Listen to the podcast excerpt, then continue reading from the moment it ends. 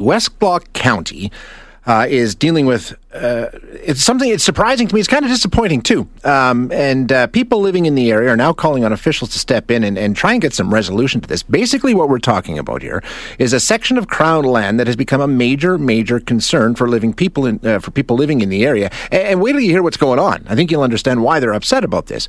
John Biro is the Westlock County Protective Services Manager, and he joins us now to uh, let us know exactly what's happening. John, thanks for joining us this morning. I appreciate your time. Uh, no problem. No, so, no. I have read the media accounts of the situation that you're dealing with out there, but um, just just give us the details. Tell us what's what's going on. Where is this area of Crown Land, and and what's happening there? Well, the the area is found uh, just the southern part of our uh, our county line here uh, between uh, Westlock County, Thorhild County, Sturgeon County. Um, it's a quick access, you know, 35, 45 minutes from uh, Edmonton. Um, uh, the problems happened well before my time. Uh, it's always been a hot zone. Uh, I've been here since uh, 2008 um, in this uh, position here. Mm-hmm. Uh, we've had uh, you know multiple fires, uh, well over 16 for, uh, fires in in kind of in this uh, hot area. Right. What we call um, lots of activity with uh, with public uh, public activity, recreation, you name it. Um, you know, from camping to backcountry uh, hiking, um, ATVs, and uh, as well as uh, uh, shooting. And we just had a fire here again. Uh, it seems like whenever we have an incident, this really sparks the residents around there. Uh, they've been threatened before by wildfire uh, numerous times. Uh, we've lost structures in the in the past. Um, so every year at this time, springtime, everybody's on on high edge. Mm-hmm and uh, our fire departments are put on high alert, and it's just a matter of time. When you put a lot of people in a certain area, something's bound to happen uh, sooner or later. And we had a fire here April 6th, um, and it was a holdover fire from a, an abandoned campfire on on this public land. Uh, that kind of sparked the people's um, in in you know bringing this up again uh, in regards to the problems that's happening out there uh, with uh, the amount of shooting that's going on out there, uh, as well as the ATV activity, uh, the garbage that's coming in and, and just being left there. So, if this has been going on for a long time, obviously you've tried to, to get some sort of resolution on this before, um, but it just it, you know it just continues to get worse. Is that the situation we're in? Yeah, it's uh, it's we've had so many fires through there. There's not much for uh, heavy timber uh, standing anymore. Yeah, um, a lot of it is uh, grass um, grass fields, and uh, people are still shooting there. Uh, there, so there's really no backdrop to um, stop the the bullets from flying, um, and uh, you know people are scared to go right, out of yeah. their homes. Um, uh, the shooting starts from 8 a.m. You know, it can go right till half hour after sunset, um, and then people are just fed up of it.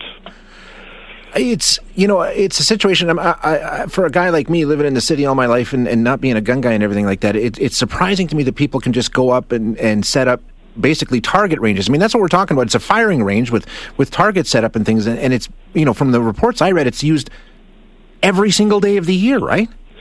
Yeah, and you know, in in the Forest Protection Act, uh, the Crown Land, you you can discharge a firearm. Um, there is no def- proper definition, I guess, of what they classify target. Okay. Um, and maybe that's what the government needs to do is define, uh, you know, between target and a, and a rifle range. Uh, rifle range is, you know, you go, you buy a membership. It's all controlled it's got right, yeah. the the proper barriers there. It's got the proper protection uh, to keep you safe as well as uh, the public that's outside the the, the zone.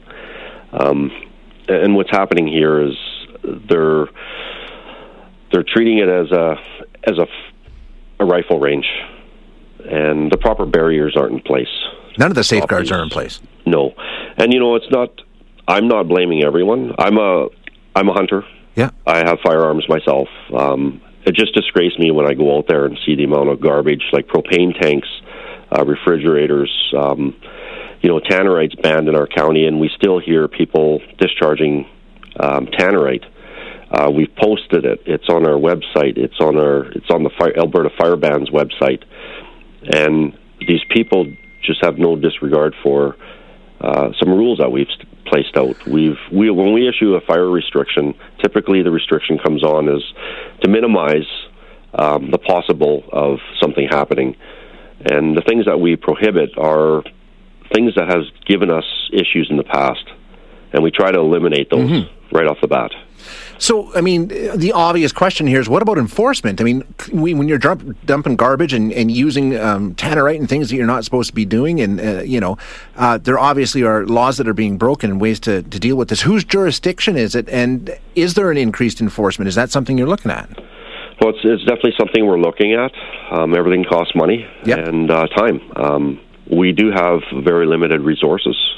Uh, we put a lot of hours in, and uh, a lot of time where we shouldn't be. Um, and when does it when does it happen?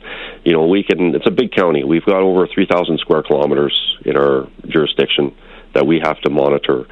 Uh, it's pretty tough when we only have uh, you know one peace officer um, to cover that area, and you know we've got the RCMP also, but they have their their things that they're dealing with. Um, this is one area that is an issue, but we've got multiple areas with other different issues. And right, we just yeah. don't have the resources to be everywhere. So you can't focus just on this one thing. You still got a job to do. That's right. You know, and, and we can go out and talk with these people uh, that are out there. They're great. A lot of them are great to talk to out there. Um, you know, once we leave, I'm not sure what happens afterwards. Right. We're just yeah. hoping they do the proper thing. Is it happening? I don't know. Can we blame them? No, we can't because we don't. We didn't see them do it. Uh, when the stuff is being dumped, it could be dumped in the evenings, in at night. Um, you know, when nobody's around, it's uh, it could be any time. When do we be out there? When's the best time? You know, you can sit there for days and sure. not see nothing happening. Yeah, I mean, and obviously, if you are sitting there, they're not going to do the things they shouldn't be doing. Um, just quickly, there's residents living uh, adjacent to this crown land who are also very concerned and worried. They, they don't want to sit outside in the backyard, kind of a thing, right? No, and you know, there's there's buildings in their properties that have been hit by stray bullets. Um, there's Good Lord. We've got a, a heavy populated area that's just um, north of this shooting area, uh, and it's uh, Spruce Hills Estates, um, and that's kind of the direction that they're they're pointing at. We've had as the largest casings that we've found out there. Um, we had a fire start, and the area of origin was obviously where these casings were found. Uh, they were a, a 50 caliber what casings. Uh, we found 10 casings in area of origin, and um, we had a witness that was working. We've got three gravel pits also that are in that vicinity, and workers are out there we don't know their hours, but they're out there all the time. Yeah. And the witness that was working that day said he heard numerous shots. He said they were a lot louder than your typical shotgun yeah. or rifle. Um, and then shortly after, there was smoke coming through the, the forest. And we traced it back, and area of origin was where these shells were found. Um, and 50 caliber, you know, they've got a killing range of uh, one to uh, one and a half mile, um, or I think it might even be two miles. Uh, but they do have a distance of trajectory of you know five miles. Good heavens!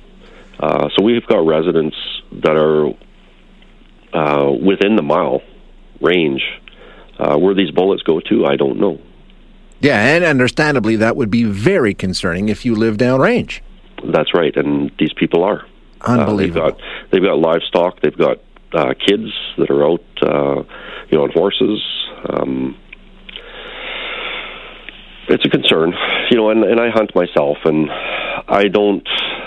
When I go target shoot or rifle range, I belong to a rifle range. Uh, I travel a distance, and I go for the day, and I, at least I know that I'm not putting anyone I'm, at risk. I'm doing it at a proper place. Are there gun ranges in Westlock County? There isn't, um, and I know there was a group of uh, um, residents that were looking at uh, possibly creating one. Right. Um, but it, it, it kind of fell through. All right. Well, we will follow up on this and uh, and check in with you and see how this summer goes. And I, I, think the biggest concern here, John, is the fires, obviously, or something. But it sounds like um, we've got an absolute tragedy just waiting to happen with with people firing uh, into populated areas like that. Yeah, we've had two fires. Um, uh, one was actually uh, again, it was a discharge of a flare. Um, and we were on site, and uh, we had to shut down operations. We had uh, air tankers coming in, uh, we had helicopters flying, uh, we had 50 firefighters uh, in the forest fighting fire, and the helicopter noticed uh, a group of guys that were uh, discharging firearms that were close in, in our vicinity. Um, so we had to shut down everything, and uh, you know the helicopters are running at uh, over three three thousand dollars an hour mm-hmm, mm-hmm. Uh, for their operations, and we sat there for an hour, um, and we couldn't fight fire because we didn't know where these guys were shooting until they were cleared out. So. Um, and then just this latest one, this uh, April sixth, um, and that's maybe what sparked up the, the public again. Right, yeah. Uh, again, we had a fire within this area, and there's guys out there shooting while we were out there fighting fire, and uh, we had to wait until it was clear for us, safe enough for us to go back in there and fight this fire. Crazy! It's it's just a, it's a mind-boggling situation. Uh, I appreciate you spending some time and fill us in, filling us in on the details, John. Thank you. Sure. Yeah. No. It's uh, and like I said, it's it's not it's not against the you know the the firearm owners or um, because there's a lot of good people. Absolutely, absolutely. Um, and again, I hunt myself. I respect, I respect the lands, and most do. the overwhelming and, majority do. Yeah, and you know the worst of it is when things like this happen, it paints the brush on everyone. Yeah, you're absolutely right. And so it's uh, yeah, we get a remedy. Okay, thank you, John. I appreciate it. You bet. Take care.